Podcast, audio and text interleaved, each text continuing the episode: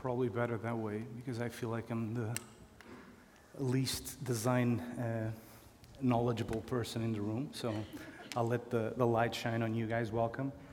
Um, we were talking about um, both myself, uh, Bruce, I met uh, Orit uh, last night as well. Michael, we haven't met. Sandra, we did as well. And Teresa, welcome. Um, I mean, for me, design has always been about sort of like a journey. And you've been here, the, the audience has listened to you guys uh, previously during this week and, and, and this morning. Wh- where does the journey start for design from each one of your perspectives? I'd love to know that, just to kick it off. And then I don't know if we can open to the, uh, to the audience for questions, but we'll see. If you one of you. Yeah. We're going this way? Okay. Now I can see you. Um, so, I mean, for me, uh, it all uh, really begins on uh, what's meaningful to people. Um, you have to understand uh, what people truly desire, uh, what tru- people truly value. Uh, it's not about the technology, although for lots of people it is the technology that's valuable, but for 95% of the population, it's not the technology, it's something else. It's what's truly meaningful. Uh, in that, I think most of the people on this panel are going to kind of agree. And from there, you go to the stories they tell to express what's meaningful to them. And then you build and design things. So that's the beginning for me. Yeah, for me, I would say design starts with good problem solving. Is I think design is really applicable when we're dealing with really messy, ill-structured problems where we don't know uh, what our outcome is going to look like. We don't really know what the constraints are yet, and we need to dig in and really learn what uh, what's our ideal situation here and how do we allow this to take shape. Yeah, I mean, basically, I agree. It's um, understanding uh, people's needs, but um, it's also understanding that understanding. Uh, um, it's it's understanding humans. So it's not only their needs; it's also their interests. Um, that's what I did. You look good, Bruce. Now I can engage with the audience without being Can you tell he's from New York? For sure. Man's got style. Yeah. well, so I'd echo everything that, uh, that my esteemed colleagues here have shared. I, maybe the thing that I would add is to me, design's about conscious creation. And obviously, the, the important word there being conscious. Right? So, really being more discerning, uh, looking at intention. What are we creating and why? And uh, one of the things that I'm especially intrigued and passionate and also concerned about uh, for all of us as designers and innovators right now uh, is what I would call the ethics of the future. Right? Like, what are we actually building? Because we have more power in our hands than ever before. The things that we can do, lower costs of entry, the possibilities are endless. And we don't really have much of a vocabulary around the ethics of design or ethics of technology or of innovation and so on. Um, but I, I, think that this movement of human centered design, of design thinking, is the doorway into that. It's getting us all to become more discerning and thoughtful about what are we actually building. What can I say? I've said it all. Um, well, I, I think that I'm really glad to see that the word design is being used in contexts that are not exclusively about designers. I like it when it becomes something that a tool that is manifest in a word that people think they can use in their lives, in everyday life. It's, it's an approach, it's a, a thoughtful, intentional approach to solving a problem.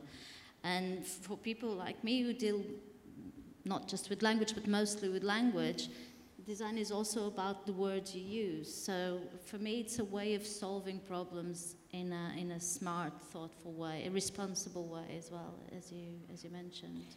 But it could apply to your life. You don't have to be a designer to think like a designer, I hope. I mean, you were mentioning uh, human-centric design. I, was under the impression that humans were always on, at the center of design, right? You were designing for the user, for the, for the experience. Is that, is that not, uh, not true? Is that, is, has there been a change in, in that process? Where did it start? Yeah, It's a, it's a great question. I, you know, it's, I would say the irony to me is we're at a time in history where we're learning how to become human again. Uh, it goes by many names, like the humanization of business. You know, in many ways, you look at the way we did business for certainly the last 50 to 100 years, and there was a mindset that was very mono-dimensional. It was very extractive. Uh, the only measurement of success was profit. And conversation is evolving, it's expanding. So, you know, is human centered design the perfect term? Right? It goes by many different names. Obviously, anything that you name human centered sometimes can feel a bit pretentious or really, do we, do we have to give it that language? And yet, you'd be surprised. I mean, you guys know this. I mean, think of how often you've been in business business meetings and situations where what maybe we take for granted about being human centered really actually there isn't a language or a vocabulary for it in the boardroom. And I feel like what's happening across our field right now is the development of that language, of those tools. And it's one that obviously is going to keep evolving as, uh, as we all learn and apply that language. Um, I think that um, the conscious transformation happened between uh, hu- human computer interface design and then human centered design. Even though I think it's a very large concept, and I don't think we're there. Um, I think we have a long way to go. And I think that um, um, I think in order to do that, you need a lot of time to observe and to understand. And I think that um, all the current processes don't allow for that today enough. Mm. I would like to push that forward. So, because if you really want to do human-centered design, then you need time to understand more. So, I think we see a lot of examples of not human centered design. I mean, I think I can't argue that Wells Fargo was human centered when they opened accounts for customers that they didn't know they had, or that Volkswagen was very human centered when they designed their, ta- their cars to cheat on uh, standards tests. Um, and I think we see that pretty often is that we look, we, be, we tend to be more business centered than customer centered or human centered. And so while it's great that we are seeing a, gr- a lot of growth in human centeredness, we have a long way to go. Um, and I think we're just starting to understand what it means to be human centered when it comes to developing products. Um, exactly. I completely agree with you. Uh, the last couple of years, I've been teaching uh, at Parsons in New York, which is basically a fashion school. So my very first year, I came in and Hence the hat. Hence the hat. And we'll see the light. This is bad design. So, um, uh, and I, I think it was the first year I was there. I came into class and I started talking about user-centered design and design thinking, and uh, you know, I was very excited about it. And I could see a sea of faces sort of looking at me like this and like that. Uh, these were mostly fashion students. And at some point, I finally said, "What are you looking at me that in that funny way?" And they said, Well, you know, we're fashion designers. We all have always designed for the body, for the person, for the user. Uh, This is nothing new. This is like a thousand years old, Bruce. Um, and I realized, yeah, uh, for whole areas of design, they have been designing for people who use them. It's like naturally. But for engineers, who are really into technology, they basically design for the technology. That's what they're into. And uh, the paradigm for them is to create something really cool and then throw it out there to see if someone will use it. And that's why user centered design is so new to Silicon Valley or technologists. Uh, it's new to them. But design has a whole space where people have been designing for people for a long time. So we're now at that point where, certainly in the US, user centered design is super big, huge. After 20 years of pushing on the door, the door is really open. Uh, and that's great. But uh, it's open for a rather limited segment of people who would rather deal with algorithms than with other people. And we have to keep that in mind. Right. So we've been uh, developing a, a bunch of programs with C-level executives and board level and uh, in, in Miami, and one of the things that it starts coming out is the word design, which is probably something they w- wouldn't even mention in any of the, their meetings. They're starting to be concerned, namely because of, of, of one, of- probably one of the biggest triggers was generational impact of clients such as millennials. Um, um, that, that privilege very much their, their experience in a very conscious way. And another one was technology, uh, very presence uh, of technology. Um, so how do you, um, how do you ignite a, um, a design-driven culture within a, within a, a company? How do you make that uh, a reality? Um, by getting people involved from the very beginning. Um, there's methods that um, um, that I feel can get because I, I feel like you have to give people credit, okay? And I feel like a lot of the I don't work for a big organization, thank God, but that's why I have my own. But you have clients that are big organizations, But right? I do work Yeah. with big organizations. Mhm. And um, at the end of the day, people care about what they do, okay? And they care about their work, and they have a lot of um, insight that they can give you. And so you have um, a few methods that you can use in order to get people involved. And you'll, you know, what is design thinking? It's also creative thinking, and everyone's creative. So you have to get them on board. You have to um, brainstorm together. You know, you have to listen to everyone, and um, you have to get everyone who's involved to commit. How, and, how do you uh, do that? And then they feel like they're part of it. I Mm. think that's the idea, and there's many, there's different methods for that. So Do you think there's a role that, um, just asking you, because um, there's a lot of uh, evangelizing uh, cer- within a certain uh, group of people that are still see it uh, in a very remote way, design is something that it's not embedded in, on the everyday, on the processes, on the culture of the company. So on a broader uh, spectrum, how would you, uh, you know, make that uh, sort of like a successful product design uh, uh, culture? Well, I mean, we're talking culture here, so I, I can't help but bring this back to stories. You know, if you want to learn about a culture, you listen to the stories. And if you want to change a culture, you need to change the stories. Because culture literally is the stories we share in common. Uh, so, what, what really excites me is that, in certainly uh, within many of the Fortune 500s that I work with, design thinking is at the top of the list of what they want their managers to be learning.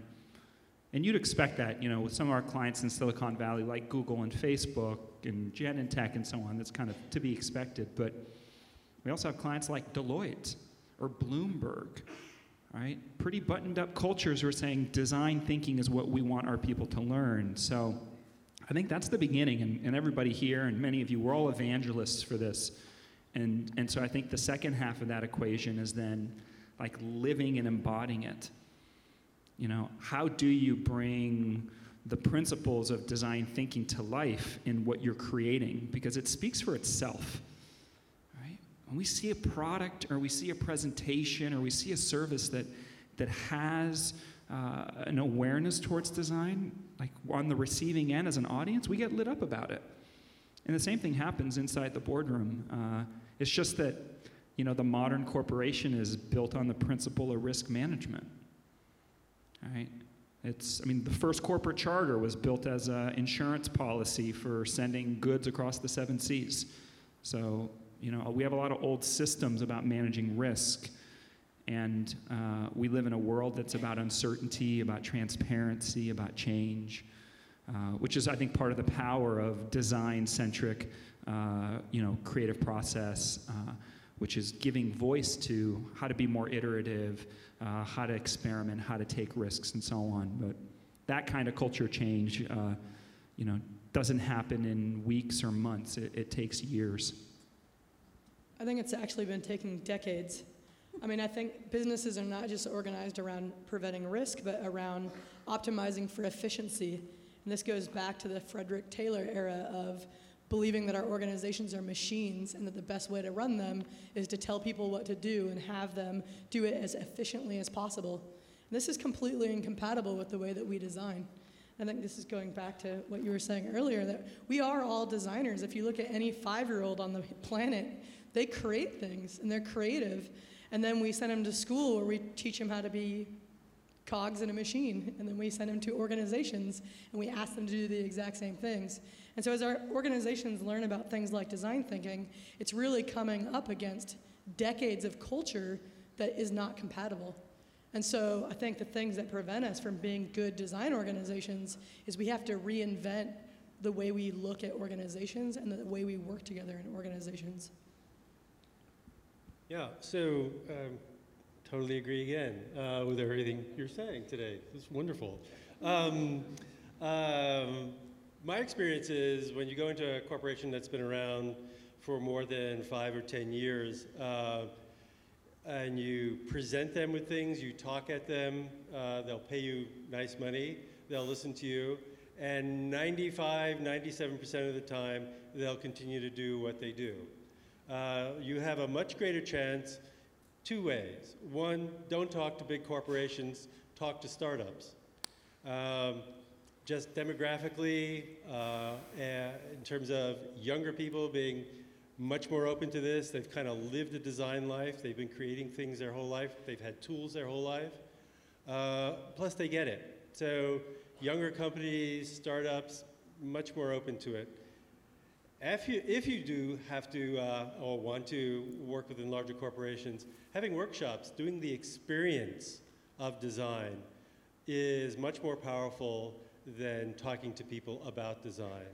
Uh, we had an incredible workshop on Wednesday. Um, came up with five great business ideas. Seriously, really great business ideas in one day.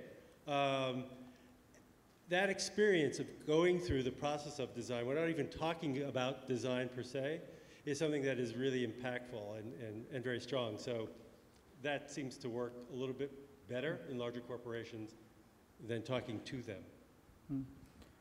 Yeah, I mean, uh, uh, Sandra was, was saying yesterday, uh, just to add on, uh, um, it was the first time I w- I, I've heard um, someone involved in the process of billing and designing an invoice or being concerned with the experience that someone that gets an invoice from a, you know, a large corporation would have and how impactful that is and how the message or the story that you're just saying conveys the urgency of response or um, and that means that when you're designing when you're thinking about the process you need to understand the business as well from you know so I think many of the challenges that we've discussed here uh, relate to the fact that businesses are made of people and people have fears and you have to understand the specific fears of different people. They have different concerns and different things that are stopping them from, you know, inviting users in. People are so scared of users. They're a nuisance. They're, they mess things up.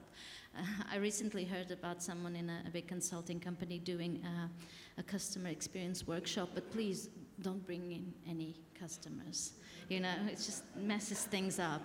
So, you know, you, I think you have to build this sense of self efficacy, which is a psychological concept, but the self efficacy in people that they can do this process. Like you do the workshops, they learn to do it. And they can bring these proposals to some sort of board.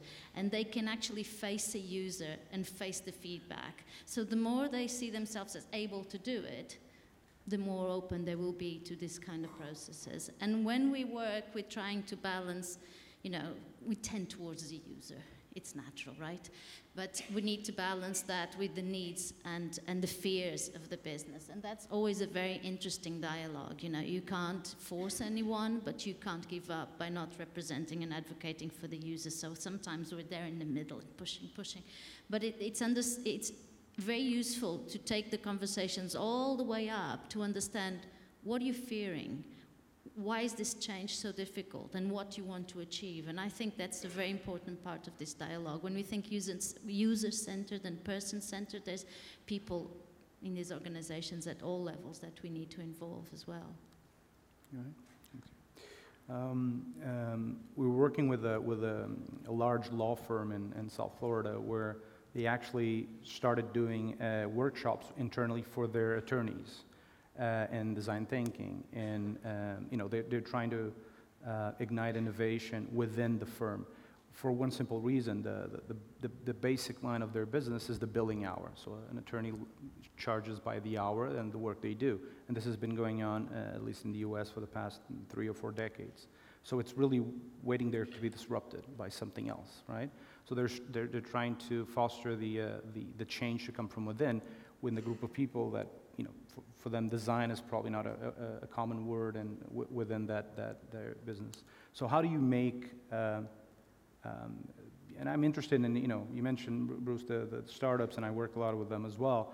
They're younger, more pro, more willing, and, and open to implement such practices. But how do you make those, uh, probably some of them in, in the audience, how do you foster the, uh, the, uh, the design uh, thinking uh, and how do you design the future within these large organizations? How do you, where do you start? Where is the, the, the first step there? And then we could open the questions to, to the public, right? Similar to the other question. I don't. Yeah, I mean, what I'm saying is, I'm trying to understand if uh, you start with the workshops that you mentioned, but how, and you, how do you make that embedded into the culture of the company, and how do you make that uh, like an ongoing thing? Well, usually they approach you with um, Mhm. an idea or a problem. I mean, it starts it starts somewhere, and then um, you know you find out a little more, and you kind of sense it, and maybe they have an idea of what they want to do, but it's not necessarily the right thing. Um, so then you offer and you say, okay, let's do. Um, you know, when you know when you know enough, you say, okay, let's do. We call it like um, a product a project strategy workshop.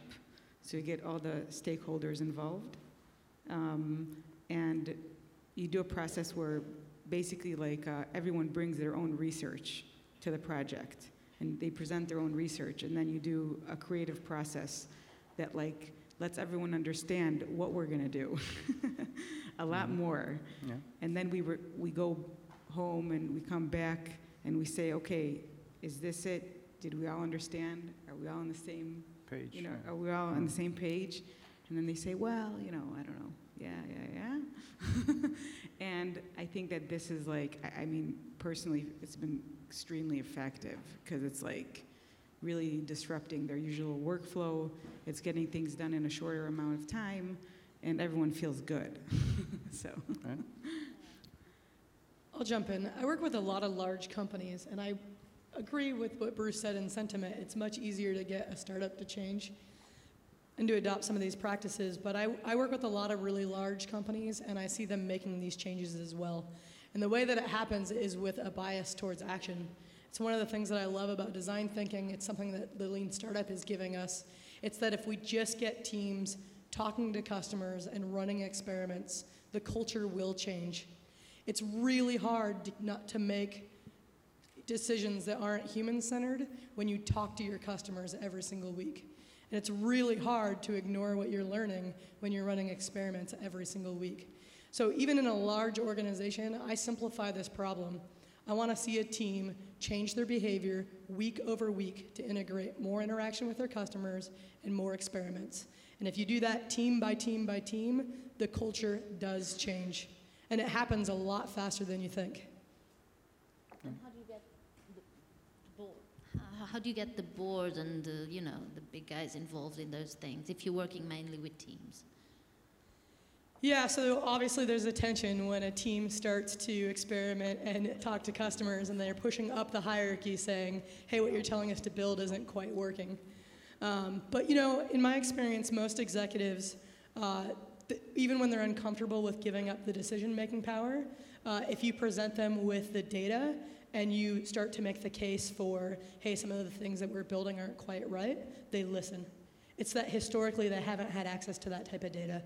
So I tell company, like uh, someone in my master class on Wednesday asked me, what do you do when you really work in an organization where you're told to build feature A, B, and C, and there's no room for design, and there's no room for experimentation? And I would say, as product teams, we almost always have the ability to add tracking and instrumentation to our products. And even if you can't change what you're building right now, if you start measuring the impact of what you're building right now, you can start to tell that story up the hierarchy. I built what you asked me to build, and it doesn't work. Can we try something else?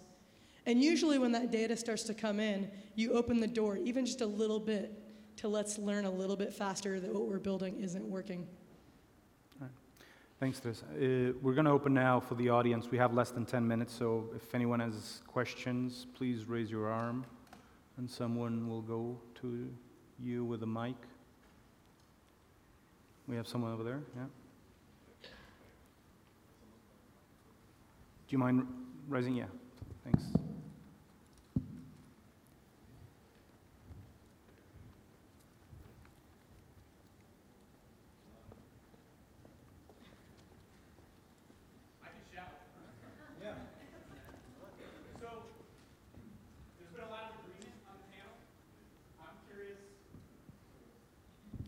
There's been a lot of agreement on the panel, which is nice to hear and great, and I agree with a lot of it myself. But I'm curious about uh, what you feel like other members on the panel might find con- controversial and your viewpoints on design and product. How much time do we have? 10 minutes, apparently. Less, less. Go, go. Uh, I- I'll be real quick here. Uh, obviously, you guys know my bias on storytelling, and the, the world of design uh, really embraces storytelling, uh, but it easily turns into buzzword bullshit bingo. There's a lot of lip service that's paid to storytelling, and even in the design thinking toolkit, storytelling is the frosting on the cake. Right? Once you've gone through the whole product development process, you come out the other side, okay, now we need a story to sell it. And it, story is not the frosting on the cake, it's the base ingredients. Right? And bringing that awareness and narrative through every piece of all of the other areas of expertise that, that is part of product design and ultimately product adoption. Uh, so I think there's a huge untapped opportunity there, uh, and uh, you know, continuing to advocate and bring that forward into uh, our design communities. Um, I agree. but my um, my workshop was on that. It was on um, basically. It was it was basically on uh, um, how we use brand attributes to tell a story and how we how that applies to the user experience, to designing the user experience. But that's I don't think I think that you know our world is like becoming. Um, you know, we're becoming sticklers for like dogma and method. And I think that we need to watch out because, you know, I've had, I, I've taught for many, many, many years. And like, just because, you know, someone says, well, this is the method, if someone else does it in a different way, that's fine too. so I think that there's many, many different methods to create great products. And um, probably one of the most important things is just to know who you're working with and then to understand how you're going to work with them. So.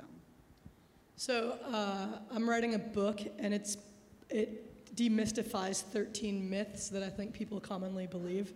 I'm not going to outline all three, 13 of them, but I'm going to start with two that are related to design that I think will get a little bit of disagreement on the panel.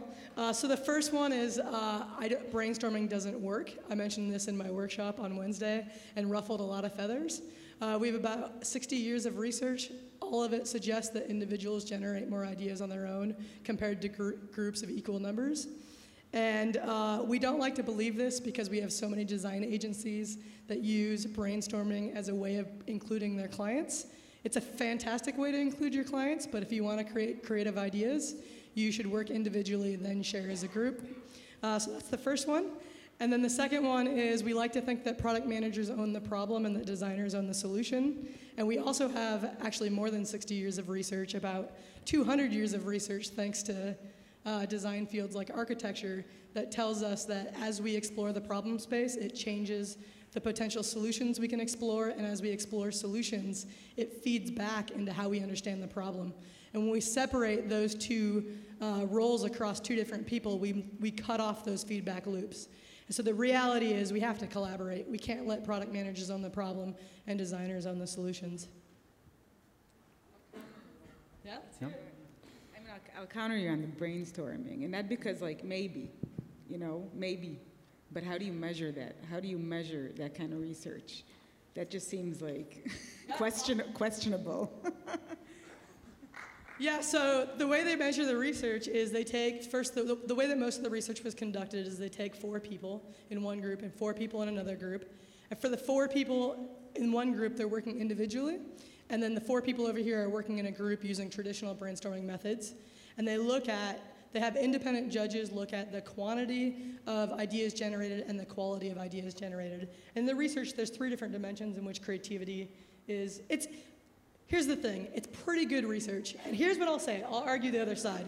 Here's what I'll say brainstorming might work if, like, this is the design agency argument. If you're trained in brainstorming, it's a skill you have to develop, it might work. Okay, I buy that. Where's the research? And here's what really gets me the Stanford D School, I went to Stanford as an undergrad, and it still really, get, and I learned design there. The Stanford D School proselytizes brainstorming. They're an academic institution. Get their experts to brainstorm as a group and compare it to them brainstorming as an individual. Let's look at the data. But here's the bigger point why are we dogmatic about this? Yeah, right?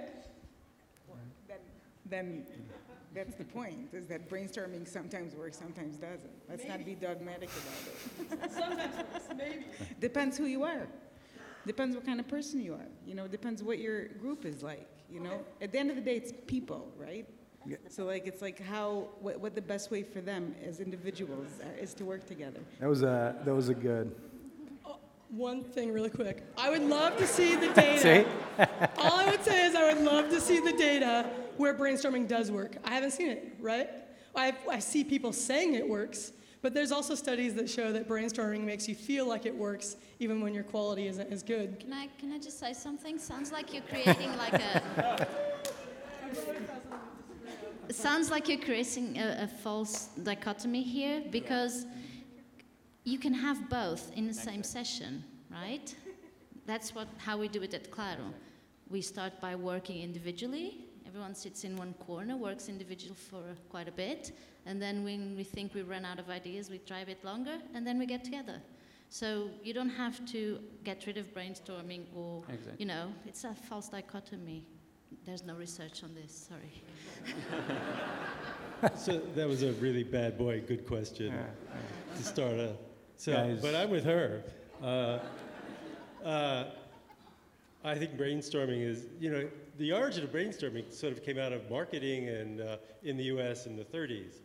Uh, there's no real science behind it, and um, sometimes it works, sometimes it doesn't. Um, my only experience of brainstorming is that I was thrown out of a brainstorming uh, session at IDEO once. Um, and uh, the session, they structured it, you can only do yes, uh, yes and, right? It's a building thing, yes and. Uh, but I have a yes but personality, so I kept saying yeah but, but, and finally they just threw me out. So I have kind of a prejudice about that. The other prejudice I have, we'll just talk about prejudices.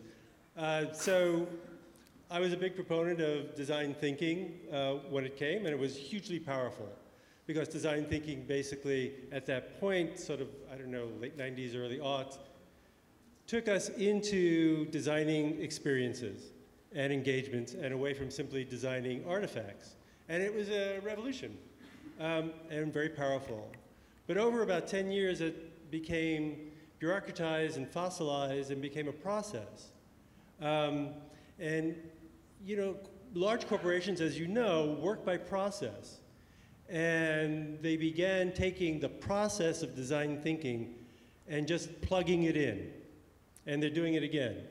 Plug it in, plug it in. We're process people. Give us a process for design, and we'll plug it in. With the assumption is, well, if you plug it in and we move down the funnel, at the end of the funnel, if we do everything right, we're going to have great innovation. It doesn't work that way. You might get some incremental innovation, but you're not going to get anything disruptive. So, thinking like a designer is a much better expression for me than design thinking. Uh, you know, putting on a hat because the light was in my eyes, that's a design process, really. Um, but it's not a big funnel of a whole bunch of things that I would call design thinking. So, there. All right, guys, with that, we'll give it a wrap. Thank you so much for